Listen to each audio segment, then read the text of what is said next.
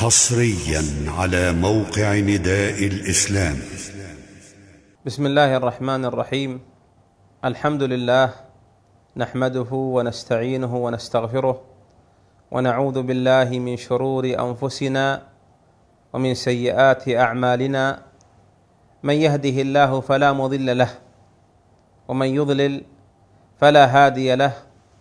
وأشهد أن لا إله إلا الله وحده لا شريك له. وأشهد أن نبينا محمدا عبده ورسوله.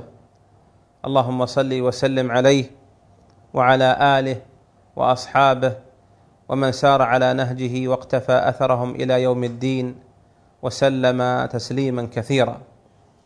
أما بعد أيها المسلمون والمسلمات معاشر المؤمنين والمؤمنات السلام عليكم ورحمة الله وبركاته. وحياكم الله إلى لقاء متجدد نلفت فيه الانتباه إلى بعض الأخطاء الشائعة وإلى الأسباب الشرعية في علاجها واتقائها من باب معرفة الشر للحذر منه كما قال الله عز وجل على لسان إبراهيم الخليل لما دعاه قال رب اجعل هذا بلدا آمنا. واجنبني وبني أن نعبد الأصنام. ولأن حذيفة رضي الله عنه قال كان الناس يسألون النبي صلى الله عليه وسلم عن الخير. وكنت أسأله عن الشر مخافة أن أقع فيه. فلهذا معرفة الشر مهمة لا لذات الشر ولكن لئلا يقع فيه الإنسان ليتقيه وليحذره. عرفت الشر لا للشر لكن لتوقيه ومن لا يدري الخير من الشر يوشك أن يقع فيه. فرض النبي صلى الله عليه وسلم معاشر المسلمين والمسلمات فرض عليه الصلاة والسلام زكاة الفطر طهرة للصائم عن اللغو والرفث وطعمة للمساكين. زكاة الفطر هذه التي فرضها النبي عليه الصلاة والسلام من منافعها أنها تنظف ما كان في صيامنا من الكدر ومن اللغو ومن الرفث. فاللغو في الأقوال من سيئها وساقطها وغير مستحسنها والرفث في الأفعال مما لا يرضاه ربنا منه. فجاء من فضل الله علينا ومنته على عباده ولطفه بنا أن فرض علينا رسول الله صلى الله عليه وسلم وهو الموحى إليه من ربه زكاة الفطر. فزكاة الفطر من منافعها أنها طهرة لصيامك يا أيها الصائم وتنقية وتصفية لصيامك يا أيتها الصائمة. من اللغو وهو سيء الأقوال ومن الرفث وهو سيء الأعمال. وهي أيضا طعمة للمساكين. ليفرحوا يوم العيد كما يفرح الأغنياء والموسرين. ولا يكون في هذا اليوم يوم العيد لنا أهل الإسلام إلا هذا الفرح. بماذا فرضها عليه الصلاة والسلام؟ جاءت فيها أحاديث ابن عباس وابن عمر وأبي سعيد الخدري وغيرهم رضي الله تعالى عن الجميع وأرضاهم.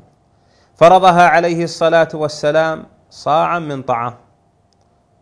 والطعام يشمل أنواعه المعروفه عند الناس فما تعارفوا عليه هو طعام. فعندنا في أكثر البلاد العربية الطعام هو الأرز أو الحنطة والبر. وفي شمال أفريقيا عامة الطعام البرغل. وفي غيرهم الطعام ما ألفوه. فرض النبي عليه الصلاة والسلام زكاة الفطر أي صدقة الفطر صاعا من طعام. صاعا من بر صاعا من شعير صاعا من اقط صاعا من زبيب صاعا من تمر تخرج عن الذكر والانثى والصغير والكبير والحر والعبد لماذا لينقو صيامه ويتنقى ثوابه عند الله جل وعلا مما كدر هذا الصيام من سيء الأقوال وهو الرفث وسيء الأعمال وهو اللغو. من سيء الأقوال وهو اللغو ومن سيئات الأعمال وهي الرفث. ويجب أن يخرجها المسلمون كما فرضها عليهم نبيهم وسيدهم وحبيبهم محمد صلى الله عليه وسلم. صاعا من طعام. والعلماء رحمهم الله قدروا الصاع النبوي الذي عليه المقياس في هذا بما يقارب الثلاثة كيلوغرامات من الطعام. على من تجب زكاة الفطر؟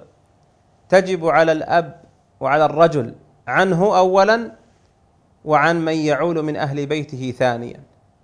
فإذا كان يعول والديه وجب عليه أن يخرجها عن والديه. وإذا كان يعول زوجته وأولاده وجب أن يخرجها عنه وعنهم. فلو فرضنا أن البيت فيه عشرة أشخاص فإنه يجب عليهم على رب البيت إخراج عشرة آصع أي ما يقادر ثلاثين كيلا عن كل فرد ثلاثة كيلوغرامات من الطعام من أرز من تمر من زبيب من بر وحنطة من شعير إن كان الشعير يؤكل عند الناس من أقط من لحم أي من الطعام الذي يطعم. بعض الناس يخطئ يقول أريد أن أخرج صاعا من زيت. نقول الزيت إذا كان يؤكل فنعم كزيت الزيتون. أما إذا كان الزيت يطبخ به الطعام وينضج به الطعام فلا يصح إخراجه لأن الزيت والحالة هذه ليس طعاما وإنما يصنع به الطعام. كما أنك لا تخرج صاعا من ملح. لا تخرج صاعا من ملح ولا صاعا من ماء لأن الملح والماء ليس بالطعام الذي يطعمه الناس ويقتاتون به. ويستحب أيضا إخراج هذا الصاع من طعام عن الحمل في بطن أمه. وهذا من باب السنن لا من باب الفرائض والواجبات. وذلك أن المرأة إذا كانت حاملا ونفخ الروح في حملها أي تحرك في بطنها يستحب لأبيه أن يخرج عنه صاعا كما يخرج عن إخوانه وكما يخرج عن من يعول. ودليل ذلك يا أيها الفضلاء أن عثمان بن عفان رضي الله تعالى عنه وهو الخليفة الثالث الراشد الذين أمرنا بالأخذ بهديهم وسنتهم. كما في حديث العرباض ابن سارية رضي الله عنه قال قال النبي صلى الله عليه وسلم عليكم بسنتي وسنة الخلفاء الراشدين المهديين من بعدي تمسكوا بها وعضوا عليها بالنواجذ. أفتى عثمان رضي الله عنه وهو الخليفة الراشد المهدي بإخراج زكاة الفطر عن الحمل في بطن أمه استحبابا لا وجوبا. في هذا المقام ثمة أغلاط شائعة في زكاة الفطر. فمنهم من يخرجها نقدا فيعطيها الفقير والمسكين مالا. وهذا على خلاف الصحيح من سنته صلى الله عليه وسلم. نعم لو أن الإنسان في بلد وأوصى قريبه في بلد آخر أن يخرج الزكاة طعام ثم إذا رجع إلى بلده حاسبه فيها بأن يدفع له مقابل ما دفع فهذا إخراج الزكاة طعاما لكنه من باب التوكيل. وتتمة الكلام على بقية أغلاط وأخطاء زكاة الفطر تأتي إن شاء الله في حلقة أخرى.